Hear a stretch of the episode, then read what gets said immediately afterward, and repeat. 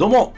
幸運殺法のお時間です。この放送は聞くだけで皆さんの運気がどんどんと上がっていく情報を提供する番組でございます。京都市内で先生術鑑定や先生術講座を行っている相性悪縁、そして言霊の占い師、真中信也がお伝えしております。ちなみに鑑定や講座はリモートにも対応しております。というわけで、今回の放送なんですけども、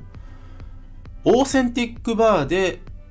自分を磨こうをテーマにお話ししていきます。ね、今回、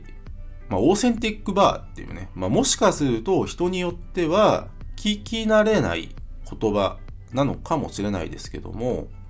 まあ、一言で言うとですね、本格的なバーって意味ですね。あのね、あの木で作られたカウンターでね、なんかこう、まあ、茶色いし、茶色というかなんかオレンジ色の照明が当たっていて、バーカウンターにはね、まあ、ウイスキーとかジンとか、でウォ,、えーウォッカとかね、まあ、そういったのがずらっと並んでいて、で、まあそのバーではですね、バーテンダーの方がね、まあ、カクテルを作ったり、ね、まあそういったことをされて、本当にお酒を飲むためだけの空間、お酒を楽しむだけの空間が、まあ、オーセンティックバーになるんですけども、ね、なんか、だから、まあ皆さんが思い浮かぶなんか高そうなバーをイメージしてもらったらいいんですけども、で、そこに行くとですね、もうはっきり言うとですね、あの、自分磨きかなりできますよ。自分磨きができる。で、今日はその理由を説明していくんですけども、あのまあ、オーセンティックバーって、まあ、一言で言うと、大人の空間なんですよ。オーセンティックバー、まあもちろんお酒を飲む場所なんですけども、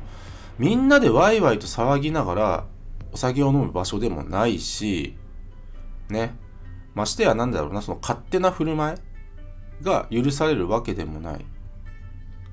お酒と向き合い、バーテンダーの方と、ね、まあ時には、あの、優しい口調でお話しし、そして何より、そのバーという空間に自分をなじませる必要があるんですね。で、このバーという空間に自分をなじませるっていうのは、このバーというのが舞台であり、お客様もバーテンダーの方も、これは僕の考え方なんですけども、役者でないといけないんですよ。役者でないといけない。その空間を最大限に素晴らしいものに、まあね、お互いで作り上げていく役者でないといけないんです。でね、あの人生うまくいかない人って、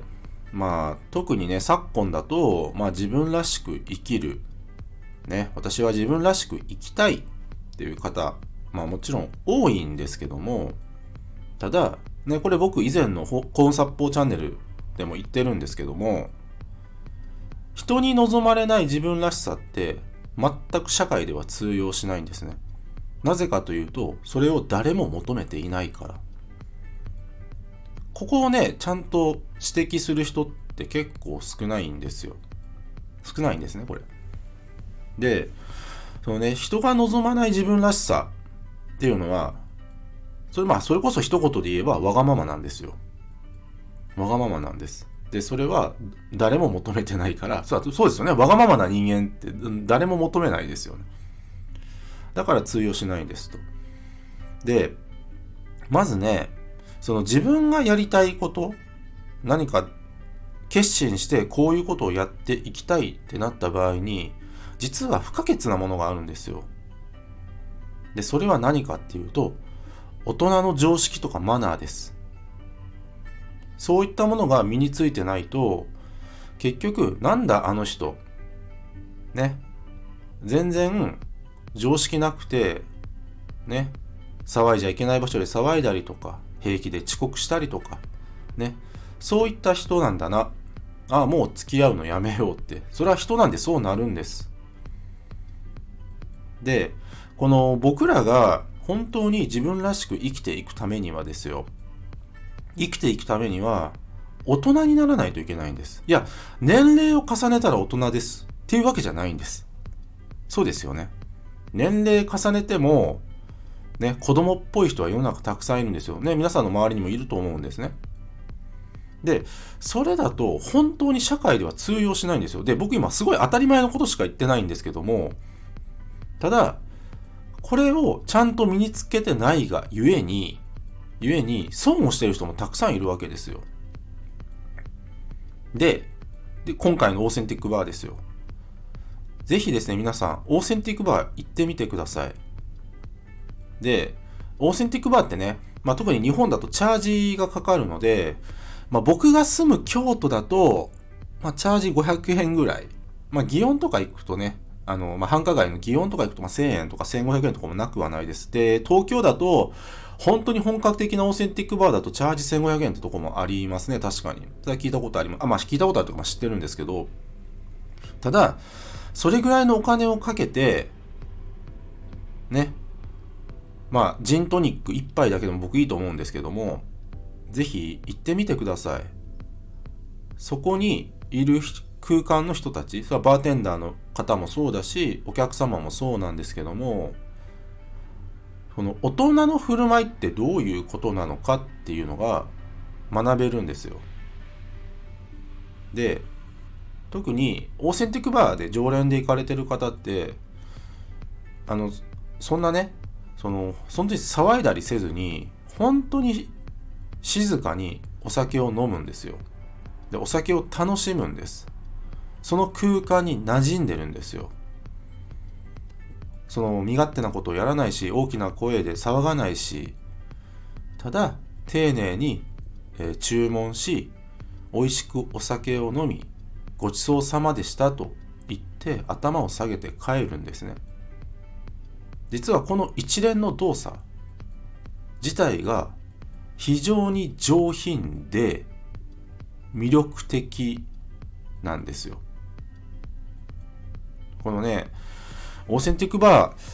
ー、あの、まあ、どうなんですよね。えー、まあ、日本だと多分、まあ、銀座発祥って言ってもいいんでしょうね。歴史的に見ると。あの、もともと大人の社交場なんですね。バーって。で、大人の社交場だから、まあ言ったら品格がないと、その空間では通用しないんです。けど裏を返すと、オーセンティックバーで身につけた品格というのは、どこの社会でも通用するんですよ。だってね、みんな本当は上品な人好きなんですよ。紳士淑女が好きなんです。みんな。ね。そんなね、大きな声でがなり立てたりとか、自分の言いたいことだけ言ったりとか、変にマウント取ったりとか、ね。そんな人ってもう社会ではどんどん淘汰されていくんですよ。けど、そのオーセンティックバーで上品さを身につけるとですね、その繰り返し言いますけど、その上品さって、どの空間に行っても、どの社会に出ても通用するんです。ね、繰り返し言いますけども、みんな紳士淑女が好きなんです。で、紳士淑女タレは、これね、特にこれからの時代めちゃめちゃ重要です。だって、人ってもう自分と好きな人としか付き合わなくなっているから。もうこの人合わないなとか、もうこの人一緒にいると嫌だなと思ったら、どんどん離れていって、その人が孤独になる時代なんです。そういう意味でも、皆さんね、一回オーセンティックバーに行って、大人の振る舞いとは何かということを勉強されるのは、僕ね、結構お勧めしています。確かにちょっとお金はかかるけども、で特に定期的に行くってなるとね、結構出費はかさむんですけども、そこで学べることってものすごく大きいんです。あ、こういう口調で喋ると、相手も受け取りやすいんだなとか、あ、この店員さんってこのタイミングでお水を持ってくるんだ。すごい、ジャストタイミングで持ってくるんだなとか。音を立てないようにバーテンダーの方は非常に気を使ってお仕事されてるんだなとか。そしてお客様の方もね、繰り返し言いますけども、上品な振る舞いで本当にお酒とその空間に、あ、まあお酒とね、まあお酒を楽しみ、その空間に馴染んでるんだなっていう。そんなね、身勝手な振る舞いなんかもう絶対しないんだなっていう。ただ静かにお酒を飲むということその立ち居振る舞いがかっこよかったり美しかったりするんですよ。でそれが本当の上品さなんですね。だってお酒飲むってみんなねまあまあそのお酒に対するイメージって人それぞれだと思うんですけどもあのー、まあねその宴会みたいにどんちゃん騒ぎするって飲み方。まあそれはそれ楽しいんですよ。でもちろんそれが全然許される場っていうのもあると思います。ね。まあ居酒屋さんなんかそうでしょう。けど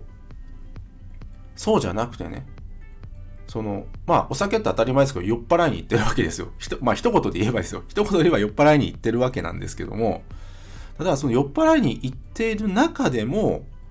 上品にお酒を紳士的、淑女的に飲めるっていうのが、かっこいいんですよ。美しいんですよ。で、冷静に考えるとお酒って、まあ、自分の、まあ、言ったらね、まあ、理性とかが飛びやすくなるわけですよ。けどそういったくそういったものであったとしても自分のなんだろう気品とかモラルとかマナーを守りつつお酒を飲むということでまあ当たり前ですけど理性的じゃないといけないんですね。そう。理性を保つということが実はその上品さとか美しさに必要なんだっていうこと。それが学べるのがオーセンティックバーであったりもするんです。あのねオーセンティックバーで学べることって本当にもう一言では語り尽くせないぐらい実はたくさんあるんですね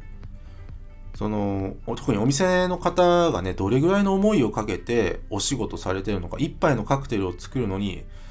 あの、本当に真面目なバーテンダーさんって毎日練習してますよ。毎日練習してる。で、お店もね、もうピッカピカにね、もう掃除が行き届いてて、ね、本当にいるだけで、ね、心がすがすがしくなる。なんか、なんだろうな。心がなんだろう。まあ人によっては、ちょっと緊張するから、なんか、え、ー、と、まあ、気が引き締まるって方もいるかもしれないけども、けどそういうのも込みで、あの空間で学べることって本当に多いんです。で、皆さんがもう一歩次の、まあ、ステージに行くっっていう言い方がいいのかあれですけど、もう一歩何かこう自分が成長したい。もう一歩何かこう自分をよりよく成長させてもっと羽ばたいていきたいってなった場合僕はオーセンティックバーに行くことをお勧めしています。紳士淑女になる。紳士淑女の空気感をまとう。紳士淑女のその生き方気品上品さを学ぶ